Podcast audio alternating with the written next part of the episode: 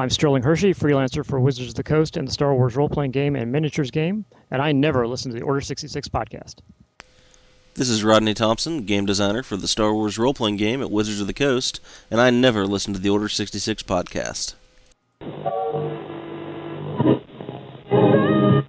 correctly with the correct amount.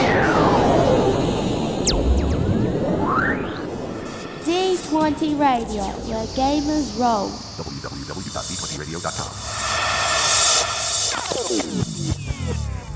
Execute Order 66.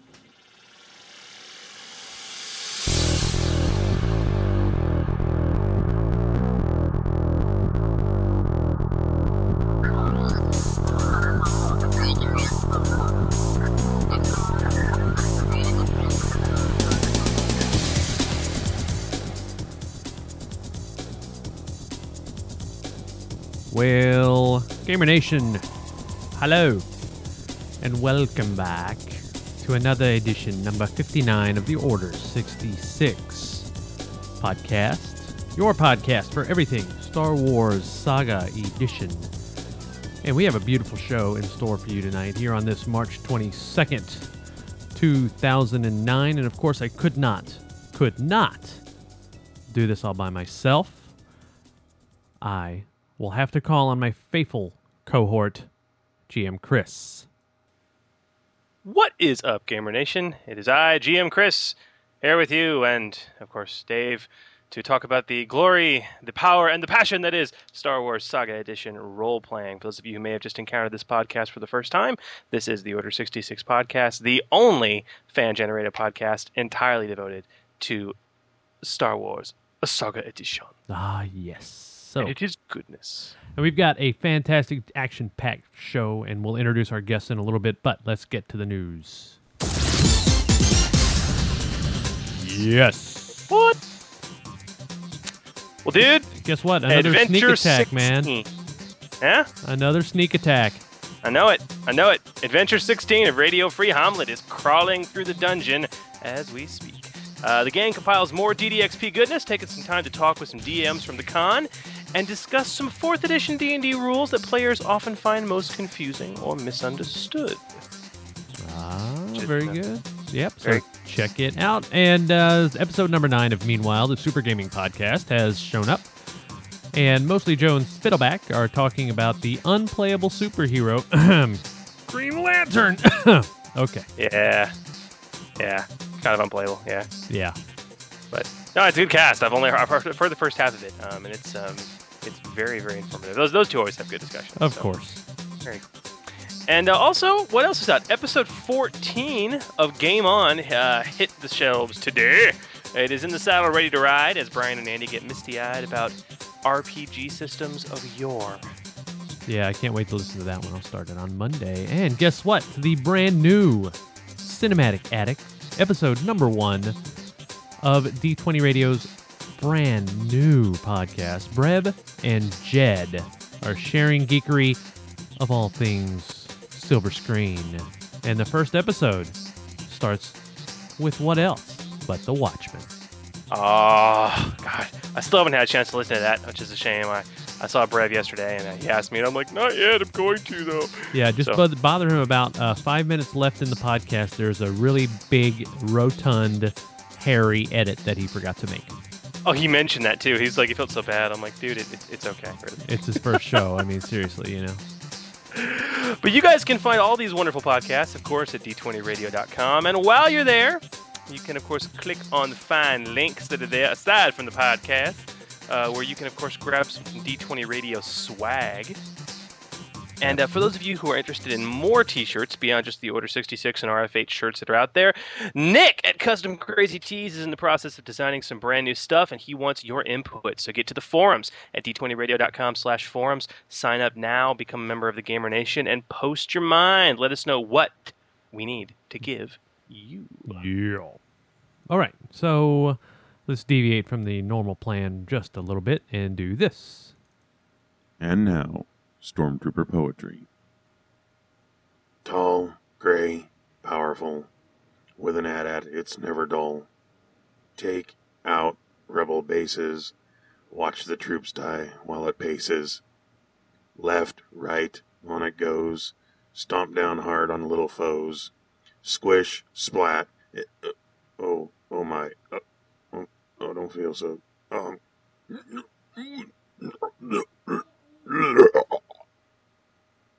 Stormtrooper poetry. All right, another fine specimen. Ew. Isn't that nasty? That's great. That's gross, man. It's all right though. You know. Thank you very much to Fiddleback, of course. Hey, did you get a postcard this week? Oh, I just might have gotten a postcard from our good friend Commander Cody. And this is actually a really cool postcard, Dave. Um, this is a an amazing postcard. It's a tiny holographic projector uh, with an amazingly realistic holo of a gorgeous animated postcard streaming out of it. And images of thousands of people having fun and eating corn dogs flow over the advertising script, which reads Welcome to Hologram Fun World, traveler. Prepare for your wildest dreams to become reality as HFW takes you to the heights of fun. From across the galaxy, it's time for postcards from Commander Cody.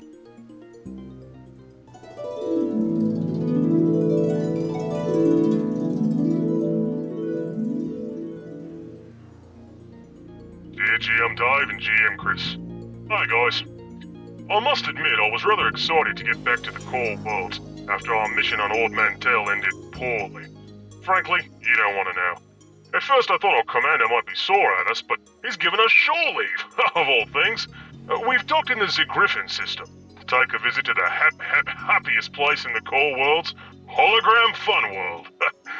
this manufactured planet was supposedly created centuries ago by the Zeltron, not surprising, and is the ultimate in excitement and pleasurable experience. Masterful hologram technology provides attractions and rides that delight visitors with exotic locations and exciting situations. I've wanted to come here for so long. I'm told the Anywhere room is an amazing attraction, but what's really surprised me is the number of Imperials here on it, HFW. I can't imagine they're all here on holiday. I've also noticed Dr. Borbigamus Gog here, and he's one of the Empire's special weapons and development scientists, working on some top secret stuff, so I'm told. But for some odd reason, he's here on HFW. He's encouraging tourists, and my men and I have been ordered to try out a new attraction, which will supposedly scan our brains, looking for our worst fear and projecting it out for our amusement. I can't say I find the sight of a pink Kowakian monkey lizard very amusing, or, um, whatever other people are afraid of. Hey, Kowakian monkey lizards are terrifying brutes, they are! And the pink. Uh, the pink. Well, look, guys, uh, the, the squad and I are scheduled to report to the new attraction at 0400, so I'm going to take the chance to ride a mud speeder through the Anywhere Grotto. Maybe grab a funnel cake or two. I hear the frozen blue milk custard is fantastic as well. I can't believe the Empire has given us so much after our failure at Ord Mantell. It just goes to show these rebels are all wrong. I love my job. Listen, boys, if you're ever in the mood for the ultimate tourist attraction, head to Hologram Fun World, where the fun is whatever you make it. Later, guys. Long live the Empire! Your friend, Commander Cody. As you might notice, we're a little bit disjointed here because we have such a massive conflagration of talent with us today. And uh, I think that uh, for the time being, sir, I will let you follow with some fantastic introductions. What do you say? Sounds like a plan. We have some special guests joining with us this evening. Uh, three people of note whose names happen to ad- uh, adorn the cover of a wonderful book that was released recently, the Legacy Era Campaign Guide for Star Wars Saga Edition. With us are Rodney Thompson, Sterling Hershey, and Mr. Gary Astleford. And it's your first time joining us, is it not, sir? It is. It is. Fantastic. Welcome to the menagerie. It's going to be an interesting experience. Sterling, Rodney, how are you guys doing? I'm doing fine. Yeah, doing great. Thanks for having me on. Well, we're here to talk about the Legacy Era Campaign Guide, and uh, we're really going to jump right into it. Um, so, guys, I mean, you know how this works. This is pretty much a roundtable discussion. Please feel free to, to pop in or talk. Um, the chat room, of course, those that are live on the chat right now at, uh, at ustream.tv um, slash channel slash order dash 66 dash podcast can uh, hear us all and uh, can interact live. But let's start by talking about like living the legacy. Now, I- think the legacy era is kind of an interesting part of the Star Wars universe in that it's kind of one of the few eras that's comprised entirely of of really written EU material. I mean, to date, there's been no television show, no movies that have been made about it. I mean, the only media for legacy has really been the the printed kind. And as such, I think many common fans may have uh, little familiarity with the era um, or what's gone on in this incredibly rich era. So, I mean, what was this a design consideration for you guys when you were when you what, what were you thinking about when you were trying to write for this era? Uh, well, for me, basically, the Legacy era represents kind of this uh, tabula rasa of of uh, Star Wars. It's sort of this era where there's so much that hasn't been defined that you can go and do a book like the Legacy era campaign guide and not actually have to worry about stepping on the toes of the authors. Right? We can flesh out backstories of characters and vehicles and weapons and things like that, and not have to worry that we're stepping on some kind of blessed continuity. And it lets us, you know, have a lot more freedom. And plus, it, I I don't know about everybody else, but when I run my Star Wars games, I do feel a little bit of pressure to adhere to continuity, just because I want my players to feel like they're you know in the in the same story as the rest of the characters. So it's an era where players and game masters can sort of go off and do their own thing and not have to worry a about violating continuity, and b also since it is such an open setting, it means that people can have a huge impact on the setting and still have it fit in with what's going on in the comics. So yeah, the the uh, the the fact that it, it is a little fleshed out setting is actually one of the biggest positives in my book about doing a book like this. Fantastic, Sterling, Gary. I mean, what what do you what do you what did you guys like about you know writing for this era?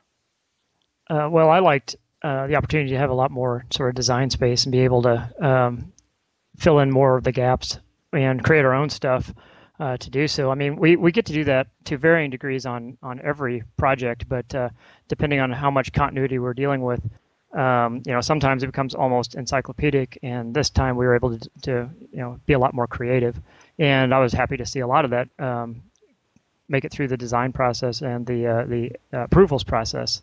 Um, Gotcha. I mean, I guess it kind of feels like you're. I mean, do you guys feel like you're free to make that mark in a sense? Yeah, I, I think so. Um, I know that Sterling did a lot of stuff in the Galactic Alliance chapter, for example, that was not only a chance a to clarify things, but also to just be creative. Uh, a lot of the new like Starfighter squadrons, for example, Mhm. uh, and he can explain that a little bit better than I can even. So I'm going to let Sterling take it away now. Uh, yeah, I mean, at one at a certain point, we figured out that um, you know there were a number of starfighters that already existed um, that uh, we could do stat blocks for, but there were some star some places that you know they hadn't introduced starships yet. Uh, you know, they hadn't really fleshed out um, a lot of the Galactic the Galactic Alliance forces very much, and so um, at a certain point, we decided to go ahead and uh, start creating some of that stuff for ourselves, and uh, um, so I created a number of uh, different starfighters and some specialized squadrons to go along with them, sort of a la Rogue Squadron, although Rogue, Rogue Squadron does still exist. Um, so these are other squadrons that you could use and you could assign your characters to um, to carry out equally important tasks um, in your campaign. And uh, so you won't see them um, show up in the comics, although I suppose someday that could happen if, if they like that. Maybe. But uh, but we also got you know I s- sketched up some starfighter designs and sent those in, and uh, they uh, ended up using those in the uh, in the artwork. So I was really uh, psyched to see that come out. Um, look, they look really good, so pretty happy with that. Gary, was there anything original that, that you got to really play with or, or add to the mix? Well, this was actually one of the first books I did a lot of mechanical stuff on, and, and what little work I did revolved around mechanics and prestige classes and that sort of thing. So, um, I mean, just coming into the project, I was actually kind of daunted by the fact that we were kind of entering unexplored territory. I mean, I really hadn't worked, I hadn't known anything about Legacy before I started reading the the graphic novels, uh, rather the trades. And um, I'm used to working on licensed products, you know, with Warhammer at work and, and Star Wars in the past, and so I'm not used to having a heck of a lot of wiggle room. So in that regard, Legacy was a new experience. well, okay, now you bring up an interesting point, though. You talk about that there is there is an established canon for this. You know, there's there's not a whole lot, but it's it's there. You know, and the, true, there's a lot of blank slate. But I wanted to ask you guys, what were the most important things about this era, era existing that you really, uh, for lack of a better term, just wanted to be sure to include? Like, what is what does leg- legacy era mean to you? What what's iconic in there that when you were writing, you said to yourselves, okay, wow, we really need to include this. This is important. This is essential to to this book, to this era. For me, one of the things I wanted to emphasize, and I don't, I don't know if I would call it iconic, but uh, one of the things I really wanted to stress in this book is that this is sort of your kitchen sink setting for Star Wars, right? I mean, D and D's got things like Forgotten Realms that has a little bit of everything tossed into it. Legacy is that kind of sa- that same kind of setting where you can basically take anything from the history of Star Wars and dump it into the Legacy setting, right? So uh, I ended up writing some sidebars or sections in the game mastering chapter that basically tried to encourage D or GMs to look at something from any era they want and find a way to bring it for, forward. Whether that was just bringing it forward conceptually, right? Like if you really liked a, say, you really liked a particular, you know, Old Republic uh, uh, space transport, right? Just find a way to sort of update that design and bring it forward. Whether it means literally bringing things forward in time, like freezing people in carbonite or in uh, uh, going to the planet Iego and getting stuck there and not aging and you know there's there's actually a variety of ways that things from the past can come to the future uh, has been has been established in continuity. Now if you overuse those things obviously it gets a little wonky and sort of loses some of its gravitas but Yeah. when it comes to things like you know the empire for example uh, one of the things i specifically said in the empire chapter is anything that was fair game under palpatine's empire you're pretty much going to be okay to put it in the legacy era. I mean the, the one glaring exception is the inquisitorius which is replaced instead by the sith so, um, you know, one of the things I said is, you know, we don't have storm commandos and uh, scout troopers and stuff like that in this book, but that doesn't mean they aren't in the legacy era. It just means that you can basically look at the imperial stuff in the uh, uh, the core rule book, in the Force Unleashed campaign guide, and then in the upcoming Rebellion era book. And any of those imperial things that you see in those books, you can use those in the Legacy era almost unmodified. And that's one of the things I really wanted to emphasize: is use anything you want to. This is the Legacy era; anything goes. It's an era where any idea you can possibly have can be made to fit. At least at, at, at this point, it can. Gotcha. Uh, Sterling, uh, Gary, what, what what what iconic was there from the, the Legacy era that you were really excited to see fleshed out, or any- you know, in that era? Uh, well, Go for it, Sterling. Um, well, I mean, since I was assigned to the uh, the Galactic Alliance chapter, you know, there was a lot of Right, right. uh, a lot of stuff happening. Um, the Gal- it's really interesting the way they set up the Legacy comics. You sort of have this Galactic Alliance storyline that's almost separate from uh, kind of the main Cade Skywalker storyline, and so you'll see them sort of take a break from the main storyline sometime and go to the uh, go to this other GA storyline. But there was a lot of things that uh, that weren't fleshed out yet, and so yeah, I, I was glad to have that oppor- opportunity. Um, so, uh, you know, it was really fun to look at uh, the the Galactic Alliance fleet in more detail and who were these guys and and what you know what kind of support do they really have out there. Yeah. And then as part of that, we had to also figure out what exactly the Galactic Alliance was from what we could read in the comics and what we knew a little bit from uh, Legacy of the Force uh, and how all that was coming together. But it was really interesting because when we were writing this, um, the end of Legacy of the Force hadn't, at least on my part, hadn't been hadn't come out yet, or it came out right at the end, and um, some of the some of the revelations they had for uh, Legacy as well. Uh, some of the bigger ones came out a little bit later, so um, we did get some of those details later. But at the time, it was interesting to try and figure out and piece together what they were. Well, I, I love the I love the work that was done. Especially um, one of the things that caught me was was I mean I know Rodney mentions the sidebars. There's a lot of sidebars in this book, and it's clear you guys took the time to flesh out. Um, like for instance, when you talk about the the Galactic Alliance chapter, there's this nice little sidebar on creating your own units and, and squadrons and for and starship crews, kind of how to integrate the PCs into that framework. Yes. And I thought I was like, wow, that's that's fantastic. I mean, that alone is just a marvelous GM.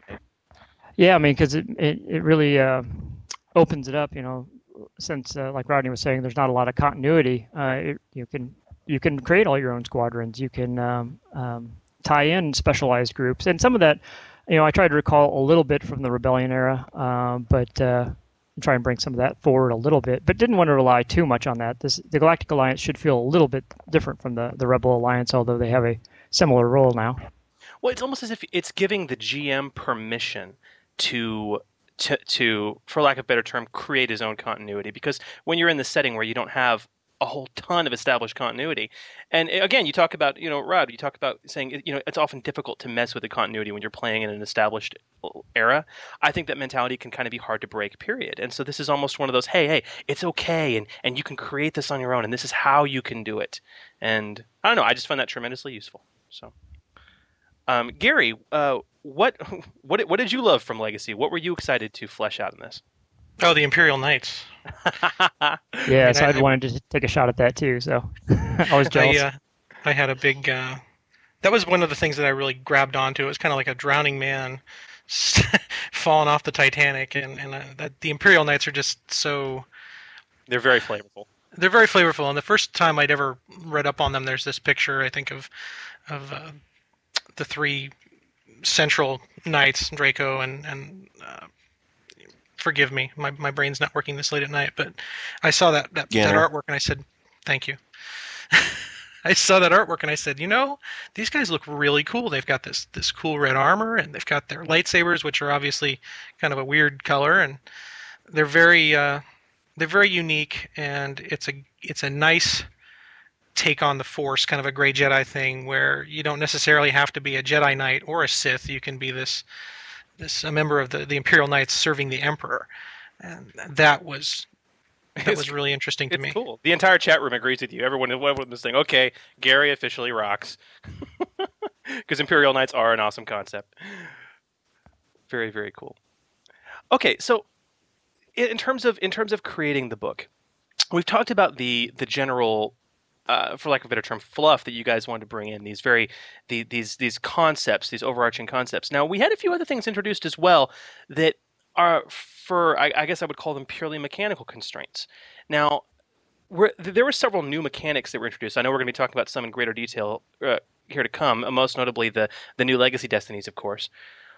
Was there anything at all? I mean, if if there was any any mechanics, any game changing mechanics or new rules that you really wanted to see fleshed out in this book that you were happy to get in there finally, or or perhaps now? There were a couple things I was glad to get in because I, I worked on the heroics traits chapter. Uh huh. Um, and uh, one of which was uh, one of the new scoundrel talents with a seducer. Um, I have a char- I have a, a player that likes to have this you know the seductive Twi'lek character, and so it was fun to be able to provide something for for uh, uh, That- her to use. That is a lot of fun. Yes. Gary Rodney. Well, for me, this was actually the first book that I, uh, the first book after uh, so many others that had what I considered to be essential things put in that I wanted to, you know, mechanically put into the book. This is the first time I really got to sit back and relax and say, okay, we're going to put in a few nice new mechanical bits, but this one's largely going to be about the fluff because, like Knights of the Old Republic, this was our chance to really flesh things out in an era that hadn't really been touched so far. So, um, I think that's why we have kind of more subtle uh, mechanical elements in this. Like the Legacy Destiny uh, thing kind of fits within our existing Destiny system, and heirloom items we'd seen before. We just wanted to refine them for this book. Uh, the one thing that I did have is sort of my mission going into this, and it was it's kind of a subtle mission, so you may not really think it's that big of a deal. But for me, I wanted to make sure that we presented this as a time period when you could have Yuuzhan Vong on your side when you could have players playing Yuuzhan Vong characters, right? Uh-huh. And the idea being that I, I was thinking, you know, this is the legacy era. If we really want to show how different it is, let players play Yuuzhan Vong. So that's why the the Yuuzhan Vong are included as a player race, and why we spent so much time talking about, you know, you, the the Vong weapons and providing templates and things like that, so that people could play those and kind of create this wow, this this really is different. We've got you know the former invaders of the galaxy now on our side. So uh, I really wanted to see that, and then also by the same token, trying to integrate a lot of Yuuzhan Vong technology into the game by saying, you know, okay, well, the the Fringe really likes to use uh, you know, Vong technology because you can get past sensors, and they like to have Vong bio replacements rather than cybernetic replacements. So it was just a chance for me to kind of integrate the Yuuzhan Vong into the galaxy and, and make them less outsiders and more this sort of outlaw fringe kind of faction. Plus, whole planets were you know affected by that invasion, and so a lot of that technology might be available, or even if it's still old or not being used, um, on some of those worlds that your characters might visit. Absolutely. I mean, it, it is a big part of the era, definitely, and you guys clearly went out of your way to to make sure that was a viable aspect. I mean, you touched on it virtually in every single uh, mechanical change from from I mean, I mean, a whole new talent, skills, feats, you know, a brand new prestige class just devoted to nothing but using Vong tech when you get down to it. Um, very cool. Um, Gary, That's kind of funny. I was never a real big fan of the Yuuzhan Vong uh, at all. uh, um, you know, being kind of an old school Star Wars geek, they seemed a little too Clive Barker for me. uh, uh, You know, when I first started reading about them, and um, but the Legacy era does present them. Uh, I don't know. I guess they've kind of been marginalized in the Legacy era. Not necessarily what we've written here, but um, in the setting, they're they're not they're not going from planet to planet destroying everything. They're there as more of a flavor, more of a, a taste of what happened in the past, and and I actually find myself enjoying the use of Vong technology um, on the fringe, and it makes a lot of sense. it does. What- it's it's a new what Rodney worked out. Very cool.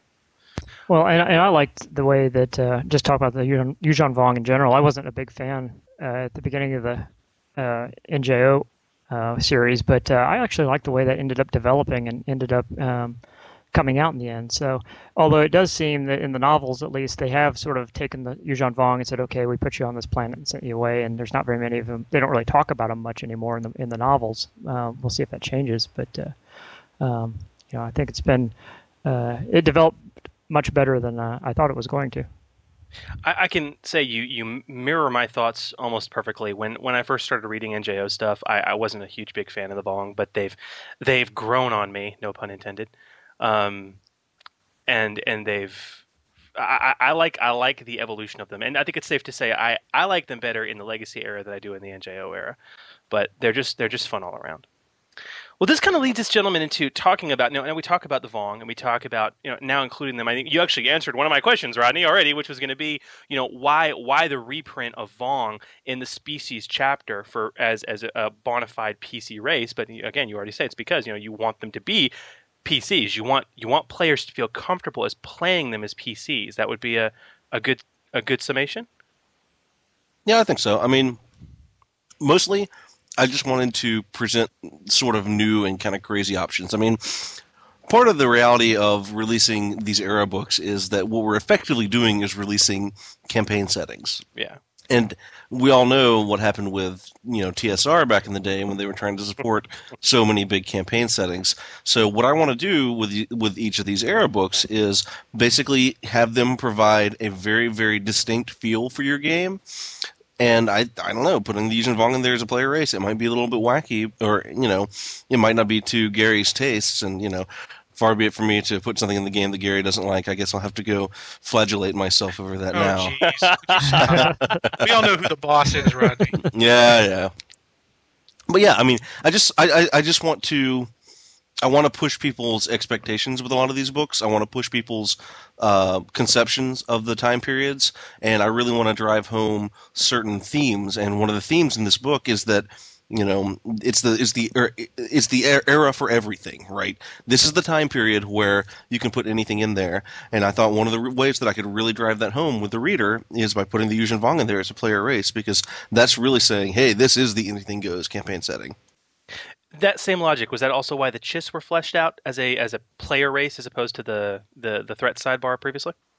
Um, the decision to put the Chiss in there was really more because they're sort of becoming more and more prominent in the EU, right? I mean, Yeah. we have not only Flower in the uh, uh, Legacy era, but we also have you know the Survivor's Quest novel that talks about the Chiss.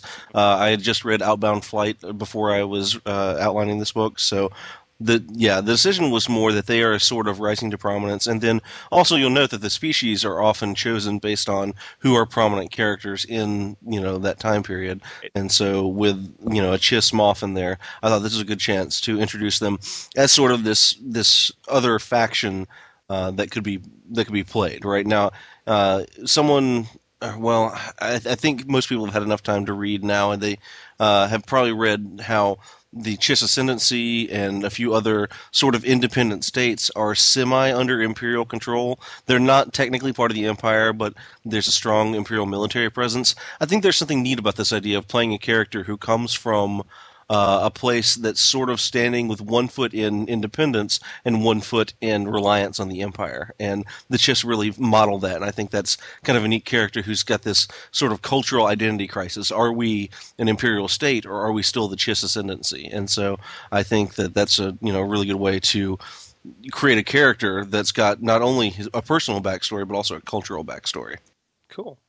Well, aside from the Chiss and the Vong, we had lots of species in this book, wonderfully introduced. I was talking to Brev uh, yesterday, and he we were talking about the book, and he was telling me he thinks that this has been the best strata of, of new species th- that he's he's liked the most in a book so far. So we've got we've got we've got the Chagrian, okay, we've got we've got the Chiss, of course, uh, we've got the Codru-Ji, which are just kitschy to the point of total awesomeness. I can't wait to roll one up. Um, we've got the the Klatooinians, um, the Nagai, which you kind of have to have, um, Weequay, finally. I know people have been clamoring for that, and of course the Vong and the Zeltron. Um, but we've also got uh, there were four, I guess, non-PC races, or, or just kind of fleshed out in the stat bars. We had the Vahla, uh, the Advisay, uh, the Sakiyan, and, and of course the Chadra-Fan, which I was happy to see. I'm a Chadra-Fan fan. Um, so I guess more than any other book, we're seeing the the non PC races, aside from of course Threats of the Galaxy.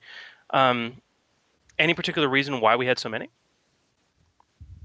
Um, well, it's not that much many more than we've had in any other book. Um, Really? Once again, I don't really consider anything that's not in the player section to be a full write up, and anything that's not in the player section is also f- fair game, right? Oh, okay. So, I mean, like I say, uh, now the Vahla were actually specifically created for their Force tradition, and I'm going to let Gary talk a little bit about them because he was their creator, if I'm not mistaken. Yeah, it was me. I admit it. I like the Vahla, but no, t- tell us about it. I mean, what what what are your thoughts on it? What was going into their creation? Um, they actually come from a uh, an old campaign I, I I ran a long time ago, and um, I was always very I liked them a lot because they they made good villains, but they also made conflicted heroes if you allowed players to play them. Um, and the the original article that they might have actually been included in was uh, Ord Vaxel, Prison Planet of the Empire, which went into I believe it was dungeon number 106, and there was a prominent NPC hunting the Jedi in the party that that campaign was originally based on, and he was a Vahla, and um, being as I was in charge of coming up with Force traditions, I thought, you know, these guys would probably fit fairly well into the Legacy era, just given their uh, the fact they hate Jedi and the fact that they are so dark. And I went ahead and threw them in um, with Rodney's blessing, I might add. Uh, and that's pretty much the story behind the Vahla. I mean, there's there's not much else to it. I just had an opportunity to to flesh them out, add them to the the mythos. Well, so that's interesting because I, I had not heard of the Vahla before, and I said to myself, "Wow, I guess that's just something of the EU I just haven't read. I don't know yet." And now you tell me this. I mean, so this is totally your brainchild. This is your contribution to the Star Wars universe. Well, one of them, I guess. I mean, Well, yeah, but I mean, for the yes, one of your contributions to the Star Wars universe. That's fantastic. if if I'm given latitude to just come up with stuff, and it makes it past past uh, the censors, then heck, I'll I'll go for it. I love making shit up. Excuse my French. That's okay. Um, okay, so I always ask you guys this: um, Sterling, Rodney, Gary, do you have a favorite species from the book of all that's in there? Mm, I'm going to let Sterling go first because I got to think about it. Well, and actually, since I didn't have anything to do with the species chapter, I'm still getting caught up on them. So Fair enough. And Gary, do we have to ask you, or is it going to be the Vahla? I mean, the Zeltrons are obviously fun, but uh, Zeltrons are great, but it's you know it's Um, well, it's kind of a toss up for me. Just looking at the list, I'd have to say uh, I love Nagai just back from the old Marvel comic days. The Nagai were uh, one of my favorite races back then, and uh, I love Wake. I love the Weequay. I absolutely adore the Weequay to death. I, I love their whole Magic Eight Ball thing, and I, I just think that they're uh, they're kind of underrepresented sometimes. But then again, they're just so darn mean. Yeah, especially if you've seen the new the Clone Wars episode a few weeks ago where they were the the the Weequay pirates were definitely very cool. I'm gonna go with the Chiss for mine, um, just because I really like that kind of cultural identity crisis that they have during the Legacy era, or at least that we've said that they have during the Legacy era.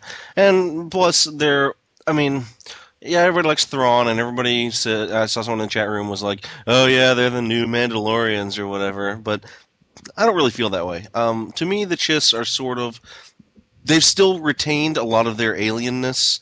Um, they still are largely unknown, uh, an unknown quantity, uh, and we're learning more about them every day. But I don't feel like I, still feel like the Chiss are still kind of strange and out in left field, and nobody really knows a whole lot about them yet, and that's very appealing to me. That's cool. Okay, so moving into um, the heroic traits, because uh, you guys talked about earlier, there's a lot of cool stuff here. Now, and just raw, there's 71 new talents in this book for existing classes and existing prestige classes. Um, 35 new for the cores and 36 for the existing prestiges. And there's some awesome stuff there. And um, I know we actually, in, in, prep for this, we had a few questions from the Gamer Nation about some of these talents. Um, in particular, one of the things people are talking about a lot uh, out there in the intertubes is Cortosis Gauntlet Block, uh, which is new in the lightsaber combat talent tree. Um, so I'm curious to know how, because there's been some confusion. Can can one of you guys explain how is this different from the Cortosis Gauntlet use description in Threats of the Galaxy? I mean, if, if you if you use this talent, how, how is it different from just strapping on a Cortosis Gauntlet as it's described in Threats and and using it that way? Well, it's two totally different actions, right? Okay. The to use Cortosis Gauntlet uh, by itself, its innate quality is normally you have to ready an action to block with it, right? It is you give up your standard action to block with it by default, and that's I mean that was just something we decided to do because otherwise the ability to shut down a, a lightsaber for two minutes was it's, it's just really good, right? Yeah. So. Uh, to use that aspect of the Cortosis Gauntlet, the, the default aspect is, you know, you give up your standard action, you ready an action, uh, and then you have a chance to block it, although you won't necessarily do so and you'll take damage. Cortosis Gauntlet Block, the talent basically says if you have the block talent, then you don't have to have a lightsaber active to use it, right? That means that blocking with the Cortosis Gauntlet is still a it's a reaction not a standard action, right? Gotcha. Because you're you're reacting to it, and that means you can do it multiple times over the course of a round as well, right? So basically, it's just saying, you know, if you've got a Cortosis Gauntlet and you have block, you can take this talent not only to be able to do it without a lightsaber, but also the advantage is if you block with a Cortosis Gauntlet, it shuts the lightsaber down. Now, note that that doesn't mean it shuts it down for two minutes. The idea is that it's sort of more of a glancing blow, so it doesn't quite short out the lightsaber like readying an action does, and that's sort of the balance there between you know using block and readying an action, right? So it doesn't doesn't totally negate the idea that I could use, you know, the ready to action, right? So there is still a use for the base ability of the piece of equipment in that, you know, it becomes a tactical choice, right? Well, I could just, you know, block as a reaction and not sacrifice any actions, or I could ready an action, sacrifice my standard action, and basically say, you know, I'm going to take a chance, and if I succeed, I, I will shut down their uh, their lightsaber for two minutes. So that's, I mean, it's two totally different ways of using the gauntlet. Right, but with the talent, I mean, it, once once the lightsaber gets shut down, they just got to spend a swift action on the lightsaber wheel to turn to flip it back on, basically. That's correct. Okay, see, that's that's fantastic because it's kind of. I, I think uh, a buddy of mine summed it up when he because he he was trying to explain this to me and he explained it to me just the way you just did through through his inter- own interpretation. He says, "Oh, you got to understand when you're readying the action, it's like you're reaching out and you're going to grab the darn lightsaber blade with your gauntlet. I mean, a hardcore hit, but a block is like you said, just a glancing blow. So yeah, that that made some sense to me. I like that. I like it a lot. Thank you for the clarification. Um, but there's a lot of great stuff new for the Jedi talents. There's a lot of new Jedi Consular talents, um, and of course the uh, some new new Guardian and Sentinel stuff as well, and then of course uh, a couple new of the uh, co- lightsaber combat talents. Um, now for the Noble, there was a brand new talent tree in its entirety, uh, the Provocateur talent tree. uh, which uh, is kind of all about turning your enemies against one another. And um, by the same token, we also had uh, brand new talents for the other three base classes. We had uh, uh, the the Yuuzhan Vong Biotech, which was a full new tree for the Scoundrel. Um, we th- there was a brand new soldier talent tree, the Brute Squad talent tree. I got I got to know who who wrote the talent tree, Brute Squad talent tree. Well, I, I started it. Uh, I didn't. I called it actually the brute force talent tree, and uh, so I think Rodney renamed it down the line. That's awesome. Uh, actually, some- I, I'm pretty sure it got changes. changed. I'm pretty sure it got changed in editing. Actually, I don't believe that was my, my change. So, uh, gotta gotta gotta hand that one to the editors. Actually, Chris Perkins was the editor on this one. Ah, oh, okay. kudos to Chris Perkins. Um, oh, that that's just hilarious.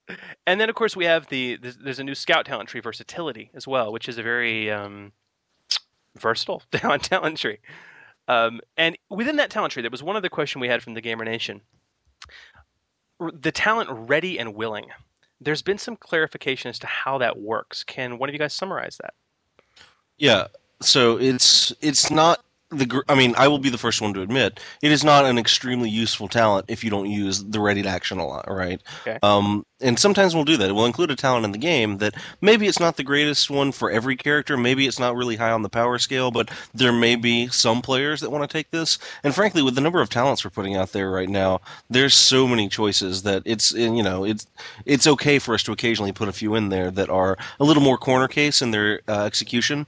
But to answer your question, ready and willing, basically what it's saying is when you're ready in action, you set certain preconditions. Like, I'm going to shoot the first person that comes through the door.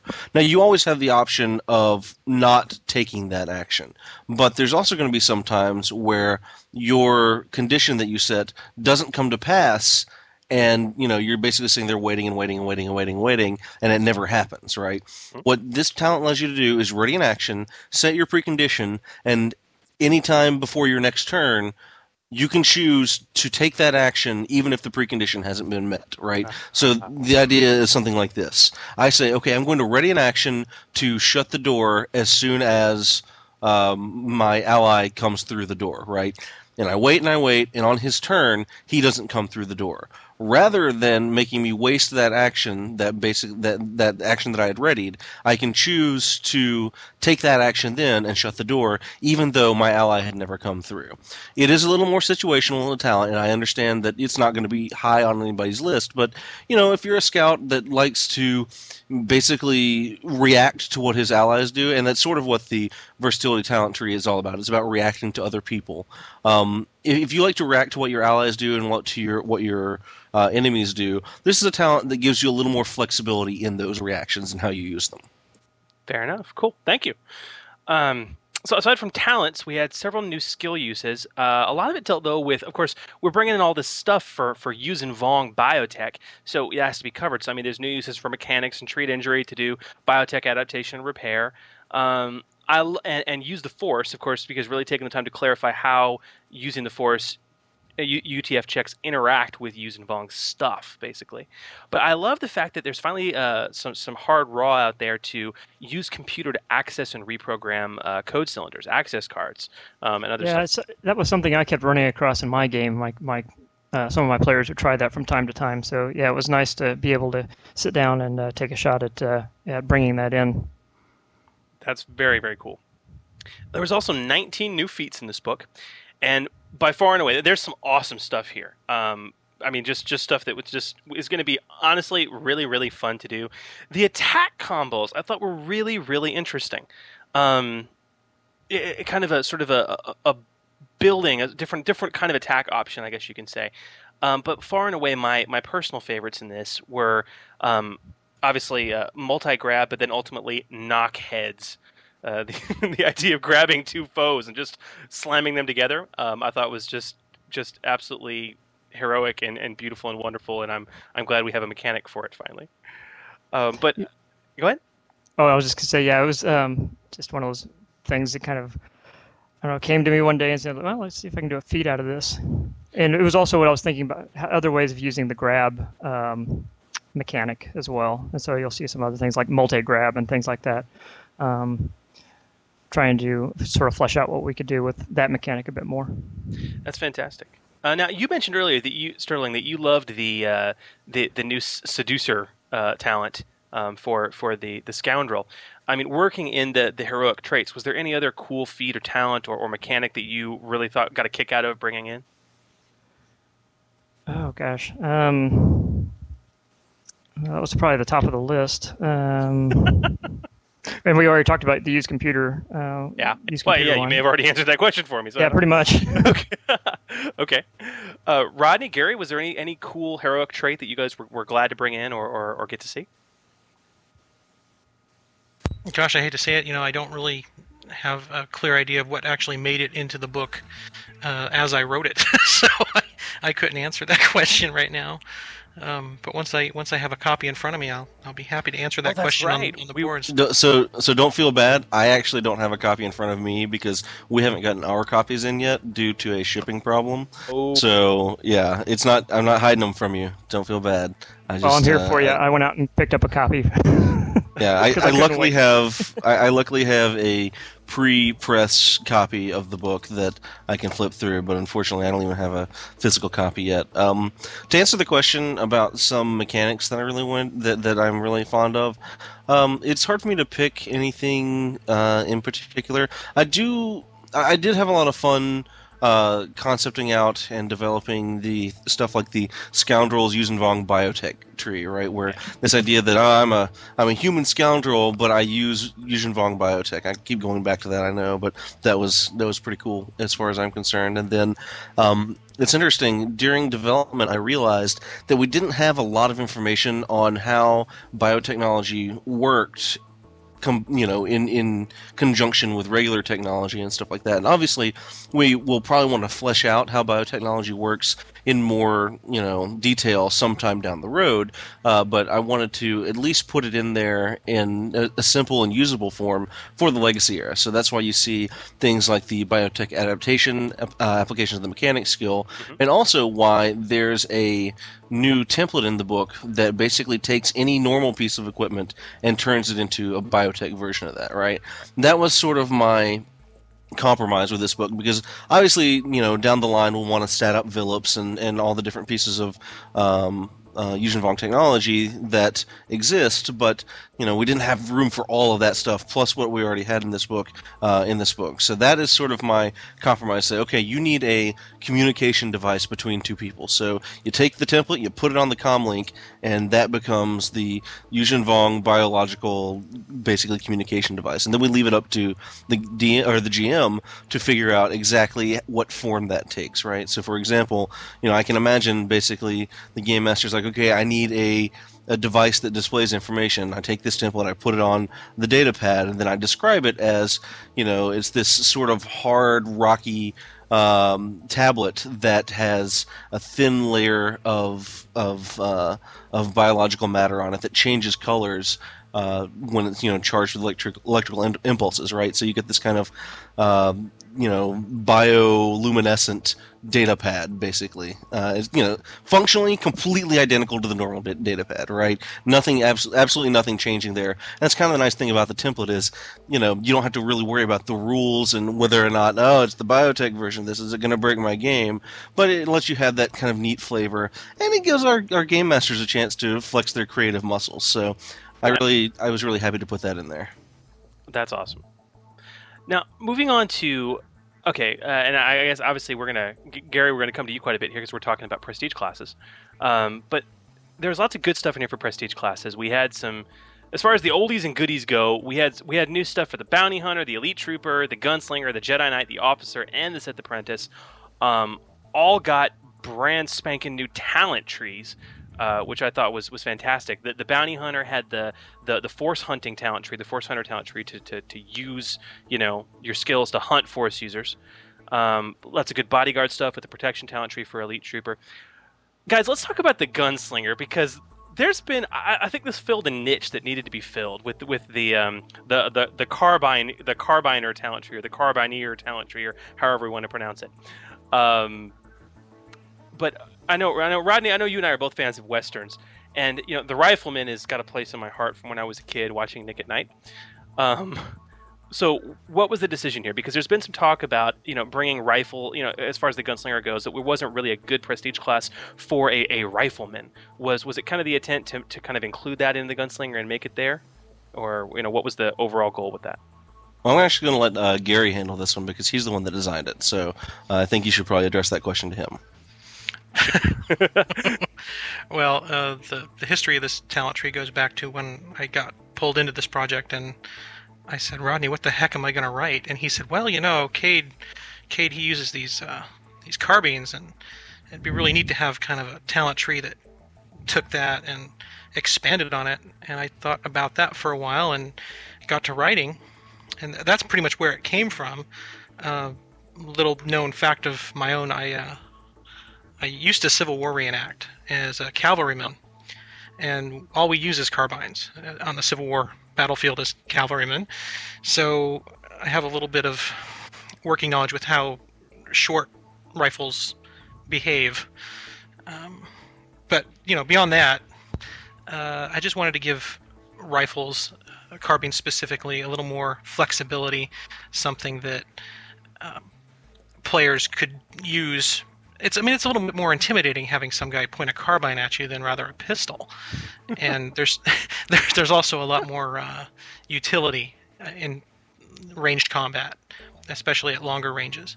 Though I've been told today that most combat takes place at less than 30 meters anyway, so what's the point? But I don't know if I've answered your question, but that's No, no, I, I see where you're coming from. That's excellent. I, I, I thought it was a great choice to add in. Um, and it, it certainly it it satiated a lot of the uh, gamer nation. I can tell you that. So, very very, nice. Um, now for the the Jedi Knight, there was the Jedi Refugee talent tree, which I thought was really cool because you know again this is an era where the Jedi Order have been you know are, are once again being hunted to extinction. Um, so the whole concept of, of putting that talent tree in there, of using the Force to help you survive, um, I think it's awesome because it would fit across multiple eras. Um, was that a consideration as well, or were you strictly trying to go for the legacy era when you were designing that? Oh no, that was definitely a consideration for other eras as well. Um, I'm as a GM, I was always trying to run these Rebellion era games where there were multiple Jedi out there, kind of living on the fringe, trying to keep their tracks covered. And uh, refugee Jedi, I mean, that's it's it's almost a template of its own. I mean, they're all refugees technically. Right. Yeah. So I wanted to see something like that taken in and and used to allow people to you know who like to play Jedi and allow them to survive just a little bit easier on the fringe as well as even in the core. Very cool. Now the the officer and the Sith apprentice had two new talent trees, which I thought were very interesting, and they both deal with commanding troops, commanding a force. The officer had that the fugitive commander talent tree, which is all about commanding a force on the run, which seems to fit really nicely into that whole you know refugee style you know uh, aspect. But the Sith commander, I, I really found interesting because it was about commanding your troops through fear and intimidation. So not using those things against your enemies, but using them to prod, if I guess for lack of a better term, your allies, um, which I thought was was interesting. What was your what was your thoughts on that? What was your your ultimate ideas there? Pretty much what you uh, what you covered. I mean, the Sith are they're all about ruling through fear, um, showing, making examples of people, and getting the best that they can out of these uh, soldiers who are more or less frightened of them.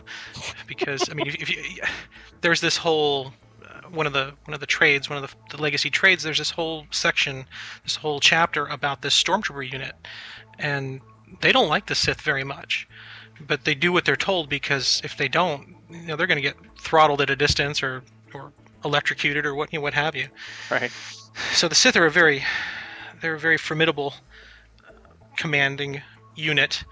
They're kind of like the Jedi, only you know, you take that general thing from the Clone Wars and you turn it on its head. And sure, he's a general, but he's gonna he's gonna wipe us out if we don't do exactly what he wants us to do. like he'll he will choke us with his mind. Uh, very cool. Well, it is something they constantly do throughout uh, the Legacy series too. I mean, in terms of trying to get their forces to do what they want through fear. I mean, all the way up to all the way up to the to Darth Krayt, right? So very very appropriate. Yeah, and there's also going to come a point, I think, where um, we sort of ab- well, I won't say abandoned, but we sort of step away from our idea that you are pretty much only going to play uh, good guys fighting the Empire, and will one day, and like I say, I, I, I can't make any promises or say any specifics or anything, but I feel like you know one day down the road we're going to address the idea of the Imperial campaign. Right, this is what happens when you play as the Empire, and I thought you know it might be kind of neat where you know okay, well we want an officer that buffs us.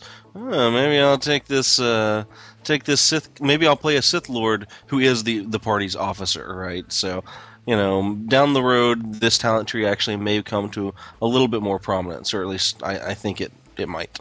Oh, very interesting. Hooah! Something to look forward to. Hooah!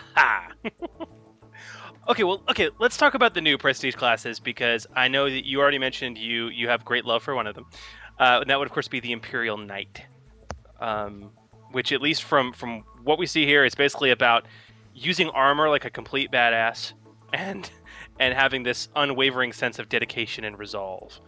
Um, talk to me about the Imperial Knight, man. In particular, there's one thing I want to ask you about. A lot of people are, for lack of a better term, bitching, uh, whining about the the uh, armor mastery talent, saying it's it, it, it's too powerful. It's just oh, you get the benefits of two other talents just by taking this one, and oh, and the the proponents are like, well, yeah, but it's a prestige class talent. It, it is what it is, you know, and yada yada. What? T- talk to me about that, and talk to me about your general uh, design when you were when you were building the the Imperial Knight. So I want to actually jump in and answer the armor mastery issue because yeah, I've also. I have also seen a lot of people um, upset about this, and unfortunately, I have just been super super busy at work over the last couple of weeks. I've just got uh, about ten plates up in the air that I'm trying to keep spinning, so I haven't had a chance to jump on the forums and really talk a lot. Uh, so first of all, to everybody on all the forums that I frequent, I haven't abandoned you. I do read every day. I just haven't had time to compose extensive, you know, thoughtful responses. So, armor mastery. First of all, uh, I messed up, and uh, Armor Mastery probably should have been renamed to something else because we already have an Armor Mastery talent for the soldier. So, ignoring that little that little slip up that I probably should have fixed that during development but didn't, um, I think that it's perfectly fine for two reasons. One, it is a prestige class talent, which means that you can't even think about getting it until at least eighth level, uh, and prestige classes only have, or at least the Imperial Knight prestige class, only has five talent slots. You can only take five talents out of this whole tree, right? That means that if you take this talent, it is consuming 20% of all the talents you could possibly take from this tree. You have to make a choice between am I going to take, you know, these two talents early in my career or am I going to go later and choose this talent later in the career, get more benefit out of one talent, but also that means I can only possibly have four other talents from the Imperial Knight, you know, assuming I go all the way up to 20th level. So it's about choice, right? Plus, you know, you can always benefit from armor earlier, especially if you are uh, taking something like the Imperial Knight armor, getting a nice fortitude buff, right? It's it is completely reasonable to think that you you know would would need to make a choice that is a viable choice between you know do I start taking these talents early and save an extra talent, and plus let's be honest, as people go up in levels, right? They are less and less likely to continue playing their campaign. Most campaigns actually take place at low to mid levels because high levels, you know, most of the time either the campaign ends early or it fizzles out or something like that. That means that as you're playing through the game, you're going to get, you know, to eighth level. Is the, are you really going to spend the first you know talent on uh, out of this prestige class on something that com- that you can get with other talents from another class? Or are you going to want to take one of the new talents that does something unique does something different out of this prestige class? So it's a it's a tactical choice when building your character. You know yeah it probably saves you one talent but you got to wait a while and you you know you end up not getting one of the new hotnesses out of this tree or out of these two talent trees i should say you know it's it's just it's a choice right it's a decision that you have to make as a player whether or not you want to spend 20% of your prestige class resources. I, I think that's fine. Um, if people disagree, you know, whatever. It's not power creep, I don't think, because you're either, one way or the other, you're choosing to spend about 20% of your talent resources. You can either spend two of your 10 or one of your five. You know, that's that's the way it breaks out uh, in my opinion. Not to mention the fact that the Imperial Knight also has a few more stringent requirements on it than other prestige classes, right? I mean, you got to be at least proficient in medium armor, which the Jedi base class doesn't give get, give you. So you've got to multi-class into soldier, anyways, right? I don't know. It's uh, uh, people may be unhappy with the presence of the talent. I think it's perfectly fine, though. Um, I not to mention the fact that that it's one of those the, the the original two talents for the soldier are the are a couple of talents that are bordering on being a talent tax instead of an actual you know logistical choice. So, um, that yeah, so that that's just uh, the way I feel about it. Obviously, I've given some thought to this, and I've I've heard other people's complaints, but I just don't see how. You know, if you look at it like, oh my God, you're getting one talent or you're spending one talent to get two talents worth of benefit. Yeah, I can see why you would think that's unbalanced. But there are a lot more factors that go into balancing a talent than just what does it give you. You got to think about when it gives you what, how many other options you have to choose from, uh, and the like. So, there you go. Well, tell us how you really feel. no, Um, I won't. No, I. In fact, I'm going to hide my emotions from you. This is all a clever facade.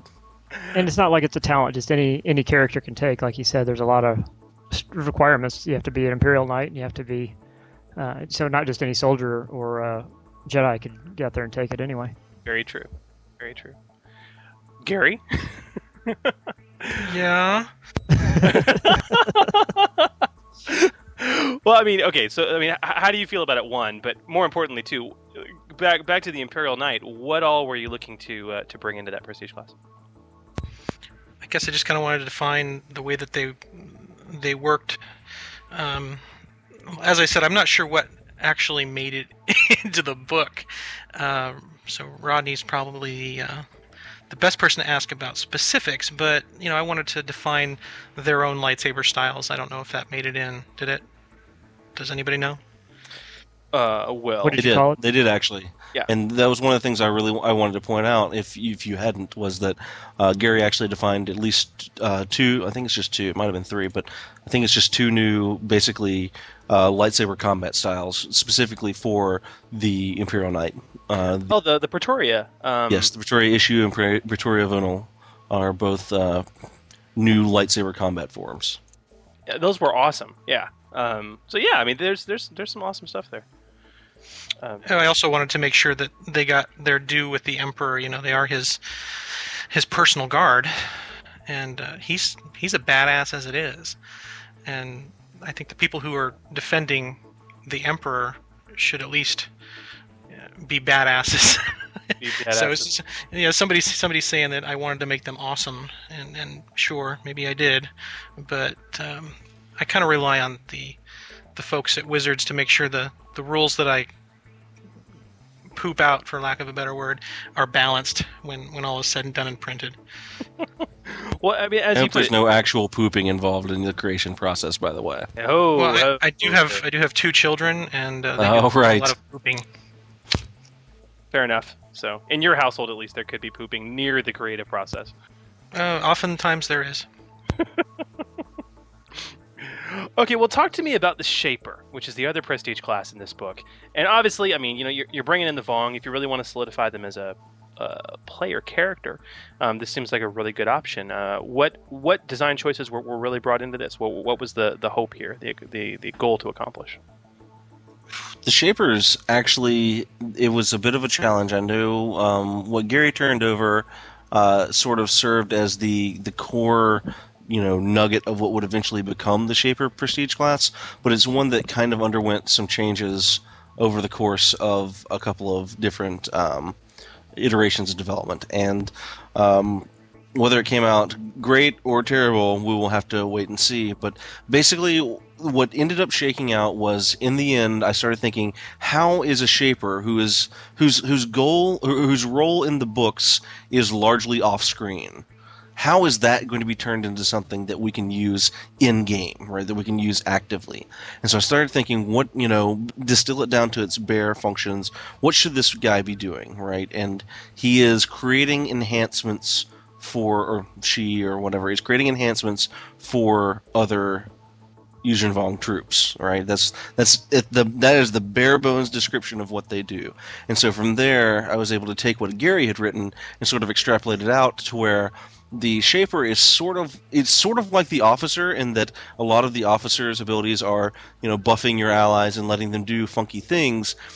So the the Shaper is sort of like this halfway hybrid between the the officer and the the the combat medic uh, from Force Unleashed and the saboteur in that they can kind of do you know these three different things. He can either you know the shaper can heal, which you know makes sense with the the biotech and stuff like that, uh, or he can provide you know little buffs that come in these sort of implant packages, right?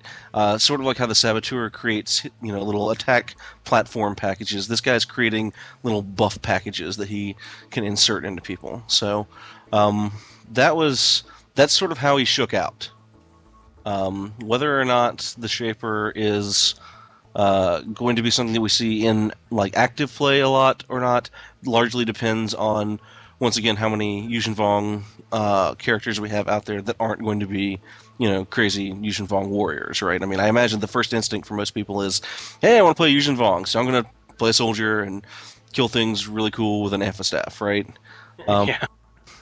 I can. Uh, it, I can fully admit the Shaper is probably a bit more niche than our other uh, prestige classes, but I think that there are going to be some players out there that want to play the healer, right? That want to play the medic, but don't want to do the same old medic that they've done before, right? And I think this is a good chance for them to do something a little bit different. Awesome. Well, moving on to the Force chapter, we had 10 new Force powers. A lot of really cool stuff in there. Uh, I don't want to delve into them too deeply, but for those of you with access to the material, do you guys have any favorites?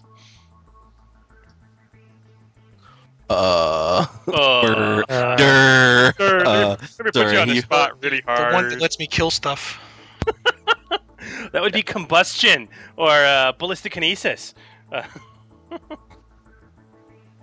Yeah, so Garion did the initial design of the uh, the Force chapter, and uh, then I went back in behind it, and it was actually um, the chapter had come up uh, a little bit short because we'd kind of shifted some text around, so that gave me a chance to do a little bit of design work as well. Um, so Gary kind of got the ball rolling on it, and then I took that ball and hurled it with the Force at a bad guy and killed him. Uh, but yeah, it That's that's actually much nicer than you have Yes. to be, Rodney. It really is. no, no.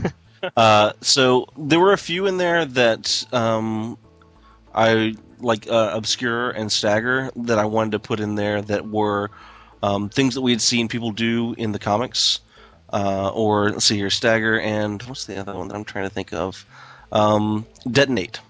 We actually see Cade use detonate when he's in um, the audience chamber with Darth Krayt, and he sees his father's lightsaber in the glass case, and then he's just like, "Huh, glass case, huh? Boom!" and he blows it up. It's sort of like the telekinetic version of you know Shatterpoint, the the whole Mace Windu concept, where you know he can see where the weaknesses are and a thing.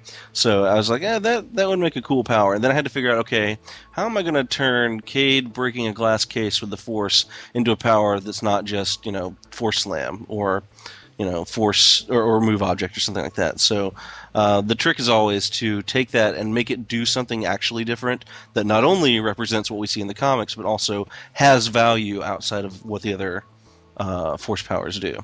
And then, like, Obscure is one of my players' absolute favorite force powers because it basically lets him you know it lets him be more active in the defense of his allies. So the force wizard type characters are going to love having obscure. And plus we can always use a few more mind affecting force powers. There actually aren't as many in there which makes um, immunity to mind affecting effects uh, less valuable so by putting these in there it actually enhances the value of other existing talents it's i know it's kind of a weird you know dance between uh, the creation of powers and then the creation of defense against those powers. But yeah, Plus, I, I'm not gonna lie to you. Obscure is one of those things that I always want to do as a player. I'm like, oh, my buddy's getting attacked. I need to defend him. Oh, I can't. Blah. So hopefully, Obscure will be one of those things that the the party focused player will want to pick up. Very cool. Well, uh, S- Sterling, you mentioned you had a copy. Do, are you uh, any any favorite force power in there? Well, I was just flipping through. Um, of course, I'm always interested to see how Dark Transfer and Improved Dark Transfer Ah. have come out since uh, I was involved in the first early part of that creation for Cade's healing power. Um, but yeah, these all seem pretty pretty entertaining. Oh yeah, they're they're fantastic. I, I'm I'm very excited to use some of them. But there's there's also nine new force techniques in this chapter, um, which are very cool. Uh, but we also finally had rules fleshed out for death sticks. In fact, there was an entire sidebar on it. And was this because of Cade, or uh, was it something you guys just wanted to finally put in, or what? Um, well, you know, yeah, because of Cade for one. Um, it's one of those uh, one of those things where I was like, well, you know, what what role does is this playing in the story, right? And in the Legacy comics, his narcotic addiction is sort of this. it- It's the method by which he evades his own legacy, right? And I was like, well, you know, this is actually serving a story purpose, right? It's not just like, ah, kid Skywalker's a crazy drug addict, haha, look how weird he is, right? It's not just a throwaway character trait. It's actually something he uses to interact with his his own legacy, and so that's one of the reasons why I wanted to see this in here. Plus, I uh, I love pulling in references from different parts of the Star Wars universe and tying them into something else. Uh, so this is a chance to say, you know, narcotics use isn't just for fringers, right? Like we had the section, the sidebar on spice in Scum and Villainy. You know, this basically says, okay, this isn't just for for fringers, right? This actually interacts with force force users in a different way. So uh, that's why you see occasionally random things thrown in like that. Cool, coolness. And then to, to round out the Force chapter, we had the, the brand new for, the two new Force traditions. We had the Disciples of Twilight, and of course uh, uh, Gary's brainchild, the Embers of Vahl, um, which was which was very cool. Um, and then we move on to equipment, weapons, droids, vehicles. There's lots of cool new weapons here. There's the shock whip, nasty, uh, long-handled lightsaber, and the infamous double-barreled carbine. From the new pieces of equipment and stuff out there, do you guys have any favorites? Anything that you uh, uh, were were pleased to finally see get its due? Well, for me, um, basically, uh, so I, I was responsible for the bulk of the writing on the equipment chapter. So for me, I spent about two days, um, not obviously not nonstop, but I spent about two days combing through the books looking for, hey, that looks like a really cool weapon. What the hell can we turn that into, right? And like, oh, that, you know, it's it's probably just a blaster rifle, right? It's probably we could probably just say, you know what, this is just a blaster carbine but I wanted to say, you know, there's a reason why a player might want to read this comic and say, "Hey, that's a really cool gun. I wonder what it is." And then he can go and look and say, "Oh, it's actually a, you know, hunting blaster carbine, right?" And so part of the genesis of a lot of these weapons was just seeing people in the legacy comics using a special a specific weapon and then wanting to translate that into something interesting while still maintaining the balance with the core, you know, core weapons and such. So, um, I think probably my favorite of the new weapons is pro. I'm gonna go with the double barrel blaster carbine, just because it's it's got this kind of nice. You know, I'm a space redneck and I want to shoot your tires out with my uh, double barrel blaster carbine vibe. That obviously, as a southerner, I'm I'm digging on. Noted, noted. Uh, Sterling, Gary. Uh, well, this is really, like I said, I haven't had a chance to look at a lot of that yet. Uh, the double barrel blaster carbine. Um, we had originally done a, a much shorter version of that uh, for the on, on online when we had to write up Cade for uh, one of the minis previews. Oh. So it's nice to see that get um, a full write up. Very nice. I just have to say that the double-barreled blaster carbine sounds awesome, and uh, Yeah. I can't wait to see it. Yeah, it, Yeah, it- one of- Although I do, I do have to say, I do like this long handle, long handled uh, lightsaber. Uh, that's a, that'll be a nice uh, thing for uh, people who really want to take a different uh, approach on their lightsaber combat. Yeah. Yeah, I wanted to kind of give the Dex focused uh, Jedi a little something in here, and you'll actually see a little bit greater variety of uh, lightsabers in the upcoming um, Jedi Academy book, which is actually the next book to come out. Believe it or not. Yeah. Wow, gosh, time flies. Um, so you'll you'll see a little bit greater variety of weapons, um, and uh, this was the long handle lightsaber was sort of my attempt to say, you know, there's there's an actual reason besides style why this skinny ass Nagai Sith Lord uses this weapon. I mean, he's he's he's skinny, but he's toned and everything. So I said, you know, he looks like he's probably a little bit more on the dexterous side than you know Darth Malevil or one of the other super bulky, you know, muscular Sith Lords. So uh, the long handle lightsaber was sort of my attempt to explain why this guy uses this kind of weird looking lightsaber. That's cool. And of course, as you mentioned earlier, there's there's new stuff in the equipment chapter for you know getting that biotech in there, um, you know bioimplants, the living vehicle template, stuff like that, transferring um, you know existing tech into into using Vong tech at least for, for that time being through the use of those sort of slapped on templates. Which I mean, I know you say you did it as a, a sort of you know okay we'll do this for now. I thought it was a very elegant design choice. It's simple because all the same rules apply. It's just okay we're making this slight adjustment. Um, so I thought I enjoyed that at the very least. Yeah, it, it's going to largely depend on the role you want uh, biotechnology to take in your game. If you want it to just be a sort of background element that that serves you know your character's needs, then this is perfectly ser- serviceable. I think that if you're running like a new Jedi Order campaign, you probably want the Yuuzhan Vong biotech to be a little more alien, a little more specialized, and you want it to not be as easy to interact with it, right? Because it's supposed to, I mean, the whole point of the Yuuzhan Vong invasion in the first place was these are people that we know nothing about and they're trying to kill us. What are we supposed to do, right? So, uh, down the road, you know, I think we, you know, we, they, it's in our interests to do more specific rules for biotech just because I think that it's going to contribute something to the flavor of a campaign that this, the template does not. But in the legacy era, things aren't quite as alien, right? The the Yuuzhan Vong biotech isn't as weird as it was during the initial Yuuzhan Vong invasion. So I think that the, the the templates do a good job of making it seem like okay, you know, we we we understand what biotech is now. We can interact with it. You know, this is this is what biotech represents in the legacy era. Easy, very cool. And there are, I mean, half a dozen new biotech enhancements that are in there, uh, implants, um, which is, is very cool for those who, who want to dive into that. You know, at least on the cursory glance right now. So I like that. Chris, Yeah. can we talk about the elephant in the room now? Yes, we can. We certainly can. To kind of raise around at the discussion, let's talk about the elephant in the room. Far and away, the most talked about feature of this book, um, in in the across the intertubes, in our forums, and everywhere else, legacy destinies.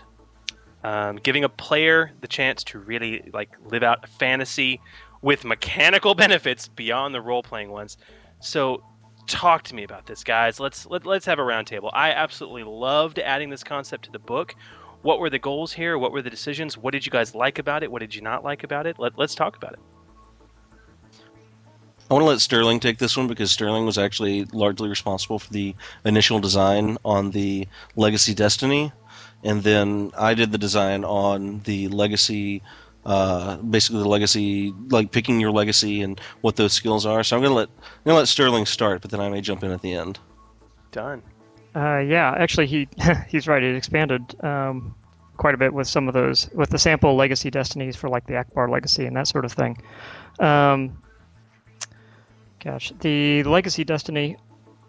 Um, I mean, since the whole this whole um, series is based on uh, characters that are all that are all related to um, you know characters we've seen before. There a lot of them have names we've seen before. Uh, you know, it seemed like a, a really appropriate thing to bring that into uh, the campaign as a whole. Um, and uh,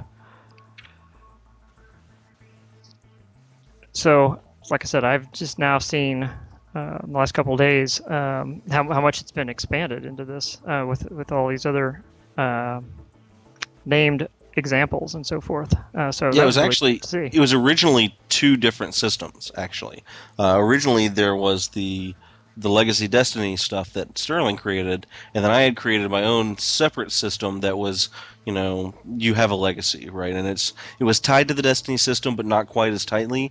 And then during development and then editing, Chris Perkins was like, "So you guys kind of have these two systems that are trying to do the same thing. Can we um, mesh these together and make them play well with each other?" And I didn't see any reason not to, so we, we made it all one unified system. And that's the kind of thing you typically see during development is taking things that are disparate but related and then, you know, mushing them together so that they actually make sense. So when I started with it, um, I also I started with the idea of, okay, you have this legacy, you can embrace it or you can deny it, and what happens if you go, uh, you know, each route should you know give you different bonuses and different penalties, and then again you should have the option of actually changing and switching, um, and embracing a, a legacy you were denying, and you know that's what Cade is going through. So it seemed really appropriate to bring that into the game. Well, I, I thought it was very, very iconic. But more, I mean, I don't know. Speaking as a fan, who as a, as a player, I don't know. There's something so magical, for lack of a better term, about writing your own character into the history of the universe. You know what I mean? You know, and it's it's almost it's almost uh, fanboy chic, you know, and cliche. This, you know, yes, I'm uh, I am Luke Skywalker's uh, second grandson, and uh, I I was a I was a bastard stepchild, and um, but you know, and it, people, you know, it, it's a it's a stereotype because it's true because it's fun, and I love the fact that we now have this mechanical benefit from doing it. So, okay, t- to ask you guys this though, whether whether it's in the book or not, because you guys wrote up some fantastic sample uh, legacy destinies in the book for specific clans and family lineages. If you were making a PC tonight, and you and your GM said, "Okay, I, I want this to be a, a, a legacy destiny character," what would be your preferred legacy? What would be your preferred hero in the Star Wars universe to uh, to follow from? Skywalker, no question. Skywalker. Done. Okay. Sterling, Gary. Well, Skywalker, of course. Um, who else? Well, there you go. Oh, I don't know. Solo might be all right. Ah, see now we get now we get the uh, this is a very good personality test. I think we should develop this into you know getting to know you better. I just I think there's such strong like saga connection to the Skywalker name, right? Like if you if you listen to a lot of the dialogue in the classic trilogy, which I actually think is not nearly as bad as a lot of people think, but if, you listen to a lot of the dialogue, the son of Skywalker must not become a Jedi, right? You know, it's like oh, how awesome is that? I'm the son of Skywalker. not Luke shouldn't become a Jedi, right? That's yeah, okay. How much more how much more gravity does that phrase have, right? And I think uh, you know, you listen to the you know, the Emperor calls uh, calls Luke, you know, young Skywalker, right? I mean, that just has such such power, right? In, in the in the story, it really evokes this kind of, you know, it's sort of this archaic language, but it's also you know the power of the Skywalker name as well. And I, I just think it's this really cool idea about the Legacy era that you could be you know, a Skywalker, right? And it does give you, as the DM or GM, a, a chance to say things like, you know, ah, young Skywalker, welcome, right? It's like, oh, how awesome is that? That really feels like Star Wars when you start using names like that, and being able to use them in the context of the game is just. You know, eh, I, I I think it really helps helps it feel like Star Wars. And I'm not going to lie to you, I do in fact have a uh, Star Wars uh, baseball jersey that has Skywalker across the back as the name. So, you know, I'm a little biased. Do you have the Luke uh, fathead in your bedroom? No, I do not like looking at Mark Hamill uh, when I'm in bed with my girlfriend. All right. No. Fair enough. Yes, but does she like looking at Mark Hamill when she's in bed with you? Oh, bingo! That's the Princess Leia. That's a little below the belt, but you know, I probably deserve that. All right, Chris, what was yours? Um, in all honesty, um, my hero in the Star Wars universe is R two D two. Yeah. And so I thought the um, the the droid legacy uh, was was honestly my favorite. Did you like that? Yeah. That was when I threw there and there at the last minute. I was like, I was very glad you did. How crazy would it be to let our players play as C3PO or R2D2 or whatever? Yeah, right? just you know, okay, wow, they, they had their memory right wiped or something. That's basically what it is. Yeah, I, I think I think it's fantastic. Yeah, but R two is my my number one hero in the Star Wars universe. He he He saves the day always. He always, you know, it, the universe would be like destroyed like three times over if it wasn't for R two D two.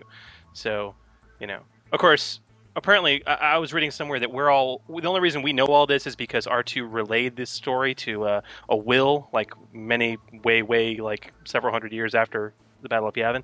So. I don't know. Maybe he wrote himself a nicer part. Who knows? Wait, you you do know that Star Wars isn't real, right? Uh huh. Um. Okay, just checking. No, it, okay, Yeah. it happened a long, long time ago, in in a far, far away galaxy. Okay, that's that's all. Yeah. Oh, the chat room's got mine pegged before I even said it. Yeah, we know what yours is. Yeah. Yeah. Captain Wookie over there. That's right. I did, uh, you know, it's at the end of the show here, but I didn't say thanks to the 121 of you in the chat room. Are there 121 watching? Uh, yeah. Fantastic. Thanks to the 31 of you who are posting currently. Very nice. Well, that kind of brings a, a close to our discussion on this book, gentlemen. I want to th- take time to thank Rodney Thompson, Sterling Hershey, and Gary Astleford for taking their precious time uh, balancing, what was it, 10 plates at once, Rodney? And uh, coming out and, and Something like that. sharing with us um, their knowledge and their experience making this book. Somebody said it on our own forums. You guys keep seem seem to keep setting the bar higher each time. This is just a, a really good book. I, I was reading through it and I'm going through. I'm like, wow, there is nothing useless in this. I I'm very pleased, and it just opens up so many avenues of option. So Yep. thank you guys. Thank you very much for, for taking the time to come on and uh, and talk to the fans that love you so much. Thanks again. No, my No. pleasure. Thank you. I'm, I'm actually very honored and uh, I feel very special to be here. Thank you. Hey, this is your Thanks. first. Um, oh, sorry, didn't mean to cut you off there. That's all Sterling. I um, this is your first time on, Gary, and so something that we like to do here on the Order sixty six podcast is uh, have our guests leave us uh, wacky radio liners. I'm sure you're aware of what it is, or maybe Wait, you're you've got to be kidding. no, I do. I do. Of course. And so, of course, we we open the show with Sterling's and with Rodney's. Of course, we're now going to close the show. Well, one with Chris Tulloch, but we'll hear that in a second, and yours. And so, therefore, we're going to put you on the spot now. And you know how it goes. Identify yourself, say whatever you want, and then close it with, I never listened to the Order 66 podcast. And then you can add something on the end or whatever you want. Just make it better than Whitworth's. Be creative. Yeah, Whitworth's Whitworth's was just oh yeah, absolute bubkiss. I The- tell yeah, you. the only thing he could do was like your mom at the end. Yeah. You know. I'm telling you. Yeah, if Sam's listening, yeah, he he knows. He punked out. He knows. He knows. That's okay though. It's okay. Jeez, yeah, put me on the spot. Thanks, guys. Yeah. So, like right now, just Sure. Give it a whack. spew You're- something out. Absolutely. All right. Well, this is Gary Astleford, and I'm looking into my Weequay Magic Eight Ball, and I never listen to the Order 66 podcast. Well, there you go. See? How easy is And there- that? And it's unique. Did he say Weequay Magic 8 Ball? He did. Yes, he did. Sure, he did. That's so awesome. Okay, no, I'm just asking. Don't you know, Rodney? It's the new hotness. Yeah, apparently. so, so we're wrapping up the show with Gary talking about eight balls, huh? Yeah. Magic eight balls. Oh, Magic eight balls, See- right? See where your mind is, Tennessee. God. What? What? What? I like to play pool. what you talking about, sir? yeah. Really. They call him cue ball. So, so can I share an interesting uh, art anecdote from the Legacy book? P- uh, please. Okay.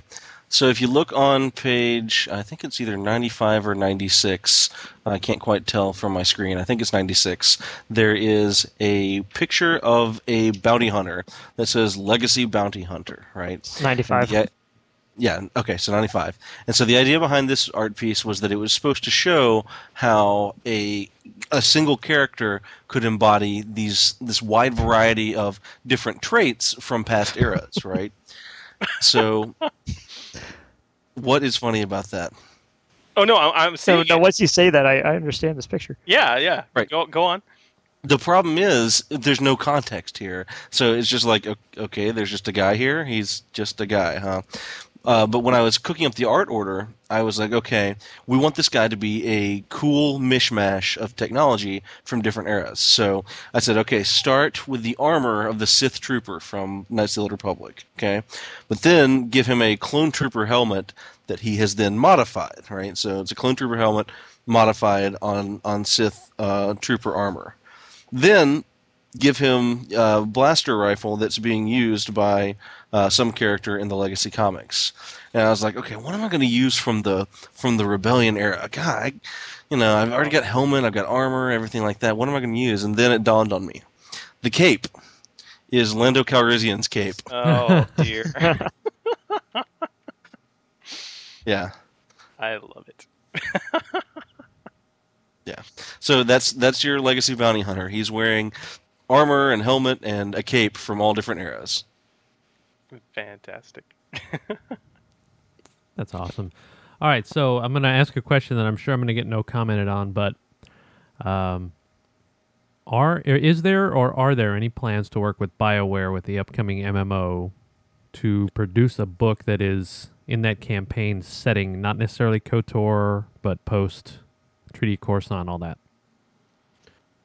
Uh, well, I I won't say no comment. Um, we are actually pretty fortunate in that since we all work with Lucasfilm, we can kind of bounce things back and forth. Uh, so, for example, obviously John Jackson Miller worked on Knights of the Old Republic with us, uh, and then for Legacy, we got some feedback from John Ostrander uh, early in the process, and he, he provided with provided us with some information. So it's pretty easy to work with uh, other licensees, although the amount of uh, information we can trade varies from book to book. By the same token, um, all of our books are provided to licensees as uh, reference material. So. I would say if anything does ever happen with that uh, time period, and I certainly you know won't count things out. Although it's it's I mean, the game itself is too far away that uh, we haven't really started thinking about it. Right? It's, I mean, they haven't announced a release date, and they, you know, if they haven't announced a release date for it yet, there's no way we can plan around it. Obviously, so. Um, I would say that once the game does finally come out, there's a. I mean, I, I would love to do some stuff that interacted with the Old Republic. Obviously, I'm a huge fan of Knights of the Old Republic and everything like that. So when that day comes that the game comes out, yeah, I mean, I'd love for that to happen. But I mean, until we have any kind of you know information on that, there's no way we can make plans. So there are none right now. Right. But you know, that doesn't mean it won't happen. Right. But you three are at least going to be in our guild. Oh yeah, you guys, you guys, seriously, you got you got to consider the Order of sixty six, which is going to be uh, our Sure. Old guild. Oh yeah, it's Yeah. gonna be sweet. Okay, so of what are y'all's votes? Empire or uh, or Republic? Sith or Republic? Because they've now cl- they've now codified that you're gonna have to choose one faction to be in. Well, I I do like being a good guy. I will say that much. I'm I'm definitely pro good guys. Uh, that having been said, uh, Dave made a good point on the podcast a few weeks ago that a big guild could you know mess with the balance of a server, and it's no fun playing on an unbalanced server. I mean, Ah. even if you're on the right side of that balance, it can kind of it kind of suck sometimes. So, Well, the um, next uh, next I'm I, I could play either. next holocron i think we're gonna i'm not sure if we're gonna have the deal in place but we're we're trying to make a deal with the old timers guild that they're gonna go sith we're gonna go republic and then we'll allow players to like their players that want to play on the good side will play with our guild and our players that want to play on the dark side will play with their guild Sure. That's fantastic. Well, the other thing too is I'll, I'll say this: I tend to prefer smaller guilds just because I th- feel like you get to know people a little bit better. But depending on what kind of guild support the game has, you know, we'll see. I I don't even play MMOs anymore, so this is all a lot of speculation and spitballing for me. yeah there you go Good point. Now, Sterling, is your wife on the chat room saying she's going to join our guild? Uh, looks like it. Yes. That- that She- is she your joined wife? in about halfway through the show. oh my gosh i thought that was somebody like spoofing us that's so No. awesome That's Mrs. Hershey. that is so cool Yes, she surprised me too. oh uh, now all we need is one of you guys' moms to show up Hush. all right all right i guess My we'll- mom definitely does not listen to this podcast. yeah we know Aw.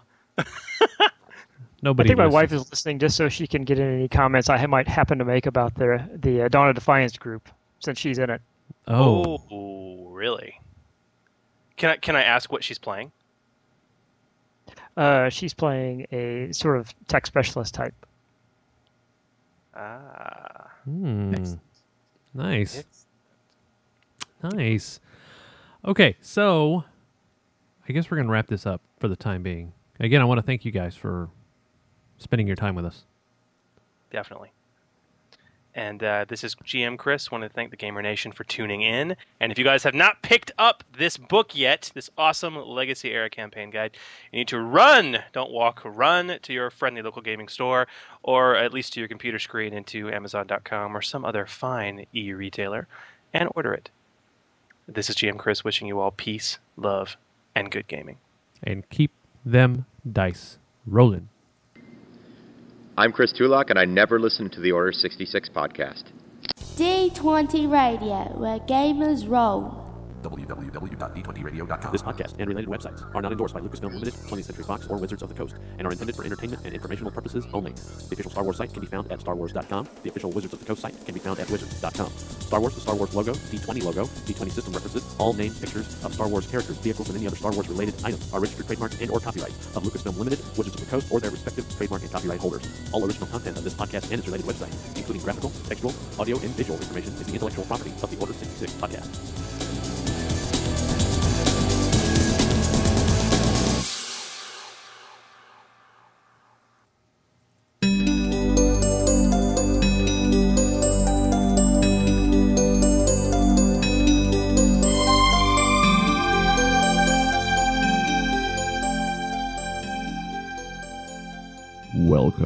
Daydreaming. All right, forget it. I'm just gonna drop. I'm just gonna drop the music down. Let's just start. Okay, that's fine. Okay, have you guys heard of Gnome Stew? It's actually an excellent um, a GM blog. It's fairly popular. Um, I know Gary Sarli posts over there quite a bit, um, or, or reads at least. Um, and for those who, who are not familiar with it, it it's nine GMs that are, are very experienced, and they post these blogs about GMing geared towards GMs. Well, recently, last week, Matthew Neagley, um, who's a great author over there, posted an, uh, a blog called "The Concept of a Star Wars RPG Should Die in a Fire." Boo. Now, this generated, to su- suffice it to say, a storm of hate controversy, at least on our forums. And then you actually read the article, and it's very ill titled, I'll say that. Um, he actually is making an excellent point in terms of how to deal with uh, dickish players and GMs whose knowledge of canon overpowers people having fun in the story. Does that make sense? Sure. I, I think I understand. Sure. Okay. So I contacted Matthew. And I've been back and forth with Matt via email, and he's actually a fairly nice guy. And he is going to be on the podcast in about two weeks' time, I think, um, to actually discuss this blog. And I'm very interested in talking to him about it. Um, the and, and he he names several culprits. He says he's experienced the problem most often in Star Wars, but also as far as D and D, he experienced it a lot with Forgotten Realms. It's an absolutely huge issue where you know someone you know you're trying to write a great campaign or, or do something and uh, you know some players well, that, that could never happen. That's not continuity. Or um, you know or the the harder scenario is that you're a GM and you okay you guys are on the planet Bleagleborg and you just expect them to know immediately what that means and all the implications thereof with no context whatsoever. Um, so it, it's an interesting concept but I, I don't know. It I I wanted to speak to it because there's been a lot of a lot of hullabaloo on our own forums about it, and I wanted to let you guys know about it. Um, head over to gnomestew.com, prep, read the article, Gamer Nation, and uh, we're going to be happy to talk to Matt Neagley in a couple weeks about his very ill-titled, uh, but reasonably advised article. They- It was good content. It's just that the title was so Yeah.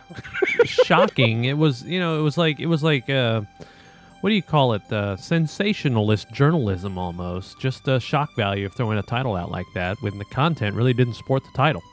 well, okay. Gonzo Gary- journalism is the term you're looking for. Yes. There you go. Well, Gary was rather passionate. Gary Sarli was rather passionate when he he posted. Um, he said, you know, listen, I've been reading Gnome Stew for a long time, and this is the first time I have ever been compelled to post a response to something. Oh. That title is way over the line. I spent a year of my life utterly consumed by the development and editing of Saga Edition. Dude, he was I- pissed. he was pissed. He's like, I permanently wrecked my health trying to get it ton- done in the time we had allotted. So after putting that kind of blood and sweat into a project, seeing people enjoy it, and knowing that it brings much happiness to that many people in the rest of my miserable and probably short life, it's a real blanking punch in the face to read a title like that. Yeah, I mean, you know, the thing is, I know what he was trying to go for there, right? He was trying to just hook people in, and it's, you know, it's the whole thing, right? People, people will read something that's controversial, so you know, I don't blame him. I mean, it, I, I'll admit, right? I'm very wrapped up in and, and personally invested in my work, and so when I see something like that, it definitely, I mean, there's a little bit of a sting to it, but then, you know, you got to remember, okay, one, it's the internet. Uh, we all know the John Gabriel greater internet dickwad theory, right? Yes. And uh, it's it's one of those things that you just gotta you know you gotta step back and say, okay, they're you know if they met you in real life, there's like a ninety percent chance they wouldn't say this to you. They're probably just trying to prove a point. I actually haven't read the article, but I will go read it before uh, you have the guy on your show and everything. The other thing is, you know, ev- not everybody has to like the things I produce, right? I would like it if they did, but there's just no way that, that anything that we make is going to please all those people. So I've I've sort of had to learn how to take the bad with the good. Um, that being said, there's also a lot of times where I think people have these sort of knee-jerk reactions to things, and you have to, you know, step back and say, okay, they're probably just reacting without thinking, and then over the course of a conversation, you'll see that, uh, you know, either they'll come around or they'll be able to state their point in a more civilized manner. But the thing that always gets me about these these internet conversations is, um, it reminds me of something my dad used to say, and this is going to show the true Southernism that runs in my family. He used to say, you know, son, there's two ways to say everything. I could go up to your mother and I could say, honey, when I look at you, time stands still and she'll be happy with me right? She, she'll think that obviously I, I think she's beautiful. Or i could go up to her and say baby your face could stop an eight day clock right? I've said effectively the same thing but in two different ways that means two different things right? So it's always one of those deals where i have to think you know how could i how could i couch my words in such a way that people won't think that i'm being a jerk? So yeah, I, I, think it's one of those deals where so much is not communicated well over the internet that it's no surprise that occasionally miscommunications pop up. Um, and yeah, he, he's absolutely right. Right, it, it it sucks when you get in a game with the player or game master that says, you know, my knowledge of continuity is superior to my desire to make the game fun, and that's yeah. that's a lot of times what gets said. Yeah. And it's a bummer well, I, it corrects me up. I, I, experienced it honestly in my life, not so much with Star Wars, but more with third edition Forgotten Realms. Um, you know, where somebody who's memorized every single book. Um, and what, one of the things that cracked me up around fourth edition is when they reset the timeline for Forgotten Realms. Uh, people just, you know, people just went, "Oh my god!" And the world was coming to an end, and those are the same people that are going to be a problem in a Forgotten Realms campaign. Well, not necessarily, right? No, I, I, I can understand. I can understand. Yeah. Right. Like I can understand when people get upset about something like that because there is a certain degree of investment that comes with mastering the knowledge of either a setting or yeah. something like that, right? And I think that a lot of times what happens is if you if you drastically change that knowledge, they they cease to be the expert, right?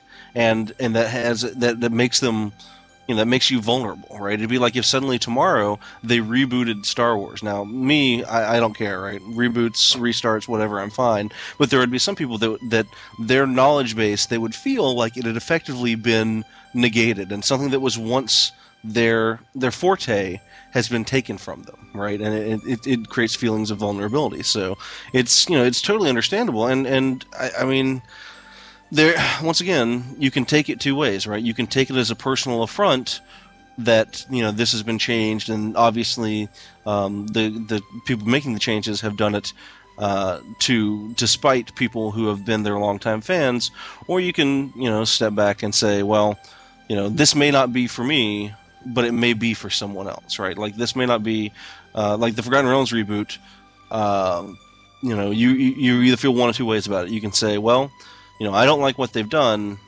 but I can either go crazy or I can try to find something to like about it, right? Like I'm, I was heavily in, invested in Forgotten Realms in like second edition, right?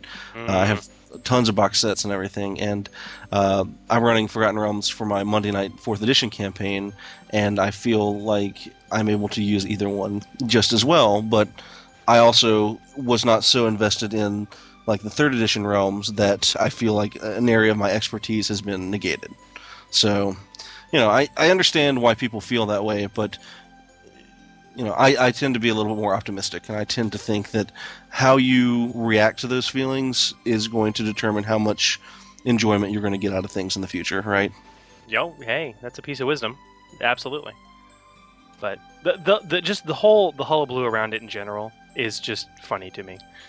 Well, People- I, people I like actually you. did see the actually did see the article. I didn't read all of it. I got about halfway down and then thought, you know, there's times when editing would help because I think it it did go on a bit and uh, um, and a lot of things on the internet can sort of end up that way. Um, I don't know that blog uh, in particular if they have if they do any editing or if it's just their own people that are, are just writing and putting it up. But uh, sometimes you can avoid um, some of these issues with um, when you try and get to the point a little bit more concisely. Now, I, like I said, I only got about halfway down through it and then scanned down and saw a couple of Gary's comments and scanned through those, but uh, didn't really read it all in detail because I sort of got the gist of what what this conversation was going to be. Right. Yeah, I, I my take on it is that uh, back when I used to run my my my revised core rulebook campaign back home in California, I would always sit the players down right before the first game and say, "Okay, look, um, Luke gets shot down by Vader in the trench. All right, and Han Solo flies off to spend his reward. Um, this is this is this is your game to be heroes. Okay, you don't need to worry about being overshadowed by these these heroes. And I didn't do it so that the people who know everything wouldn't be able to pull on that knowledge. I did it because I wanted my players to have a more uh, central role in the way the galaxy is going to be shaped. Um, and I think that every DM or every GM has that opportunity. You know, you don't have to kowtow to the people who know everything. Uh, that's just my perspective. I think it's an awfully good one. Yeah, me too. And you know, yet another reason to like the Legacy era, right? it's a lot easier to play in continuity and not have to deal with a whole bunch of it, right? I mean, let's just let's just face it, right? When there's a small amount of continuity, it makes it pretty easy to do your own thing, but you also like I've I've sort of in my legacy campaign I've been weaving the players in and out of the story, right? So I think I told you guys this before that they were on the wheel when uh, uh, when the Republic and the or the leftovers of the Galactic Alliance and the uh, Roan Fel's Empire were meeting there, and so they were kind of crossing back and forth over the storyline. I, I think of it like you know, if continuity is a li- is a horizontal line, there's sort of like the the sine wave going up and down across continuity. So that's always, I mean. It, it, it's sort of the best of both worlds. It makes people feel like they're invested in a you know part of continuity without you know a bunch of ridiculous uh, uh, minding of uh, random facts and such. Yeah. Well, and really with the uh, the legacy comic, we're only getting a really small picture of the of the galaxy. You know, you know, a lot of the comic is really centered on very specific characters and not always giving us a big picture on what's going on uh, throughout most of the galaxy. We get a general idea, but you know, the specifics on on certain worlds could be pretty different, um, and we just don't know what they are yet. So that leaves you a lot of room. Yeah. Yep. No kidding. Gentlemen, it's been fun, but unfortunately, I must take my leave of you. Oh, go have dinner with Yes. Tulach. Yeah. Tell him we said hi. Rodney, it was good talking to you, man. Thanks for coming. But but I am leaving you with two very capable gentlemen in the forms of Gary and Sterling, who can continue to waste time with you guys. So Yeah. Oh, hey, I, I. I have a real quick question, actually, and this can be a yes or no. Are you aware of anybody at Lucas Arts that is a listener of a podcast? Um, no, that doesn't mean there aren't some there. right. Okay. I just received a cryptic email from them and wanting to talk about the show, which is kind of weird to me. But yeah, no, I, I don't know anything about it. Sorry, buddy. okay. Could be the holocron.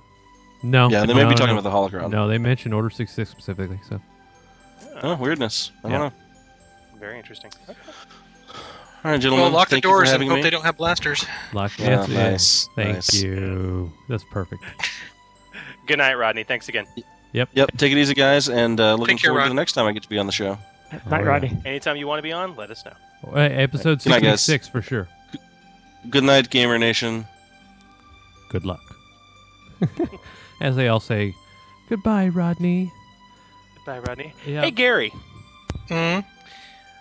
Okay, we we've we've had the chance to talk to Sterling before, and, and the Gamer Nation knows that uh, that you know his quote unquote day job is he is a, an architect. Um, but they may not know what you do, and of course you have a wonderful website which you guys can go to, uh, which is what now? What, what do you mean, me or what, my day job? No, well, first of all, what's your website? It's uh, Well, I've got I've got a blog that I do, but I also you can get there from uh, fantastic. Because it, it kind of talks about what you do, but um, I don't know. So tell the Gamer Nation, tell us about yourself. What what is your quote unquote day job? Well, I'm a content developer slash writer for the Warhammer Online, uh, massively multiplayer online game, and uh, I go to work every day and write about dark elves and orcs and high elves and tomb kings and you name it. Dude, that is so cool. Well, yes and no. because going to work and um, basically, for all intents and purposes, vomiting my brain onto a computer screen does not necessarily contribute to my coming home and doing the same thing, only on a different tangent. I use a lot of my creative energy at work, and they're they're very demanding over there. And that's not to say that they whip me or anything, but it's it's it's a, definitely a job. Very interesting. Very It's- very. it sounds really, really cool because that's, you know, the kind of perspective on an MMO. We really should have you on the Holocron because that way you can give us perspective of what it's like behind the scenes of an MMO. Uh, that's very true. You know, I, Um, I could I could definitely come along. I'd have to probably check with my bosses because uh, Yeah, our our show Arts- is our show is pretty much in the domain of an of a competitor. Well, what do you mean? The no, it's not really. Um, given that Electronic Arts owns both BioWare and Mythic, so that is true. oh, that is true. That's all right. We'll we'll I- uh, we'll talk to uh, how does he say his name? R- uh, what Richitiello or something? Oh, John, John Riccitiello. Uh, Riccate- Riccitiello. Man, uh, d- I hope he's not listening. Wow. Uh, Okay. no, he's not listening. Are you kidding me? Good lord. Then again, I mean, you know, up until like episode six or eight or whenever it was, I never thought anybody was listening to this podcast, and all of a sudden we get an email, a voicemail from Rodney, Word. which rocked our world. no, it's, I was, it's yeah, I was. Oh, go ahead. no, no. It's I definitely have a different perspective than I did two years ago. It's pretty nifty. All right, so um, another very very important question is, um, I, I'm I'm lamenting the fact right now that uh, they added Bejeweled to Facebook because it's taking up a lot of my time. You mean just little simple bejeweled? Yeah, but it's like it's called Bejeweled Blitz, so you have to do as much as you can in one minute. And I and I'm finding it absolutely maddening to get over 100,000 points. I can't do it. I'm at like 96,000. We need to work on your free time filters, dude. I know, you know. And the thing is, I was just like, okay, I'll just get a I'll get my little hundred thousand badge, and that's it, and then I'll quit. Right? Well, pff, I mean, gee whiz, it's just not right. I don't have time. I just don't have time. Uh, you, know, you know what? When the Old Republic comes out, it'll consume my life. But until then, I just don't have time for much else, which is kind of sad and pathetic. But there it is. Now, Sterling, you were about to say something. Um, Oh, I was about to say I was listening to this podcast since um, I think it was the first show. It might have been the second, but uh, I'm pretty sure you- it was the first. No, it was the first us? one. Someone posted somewhere, and Wow. uh, I I just said, "Hey," and I, I was listening to podcasts anyway uh, for about a year or so before that, and so I was really interested in uh, finding gaming co- podcasts. I'm like, "Oh gosh, it seems like a natural," so I started listening to it, and uh, that was about it. Yeah, yeah. I, I remember there.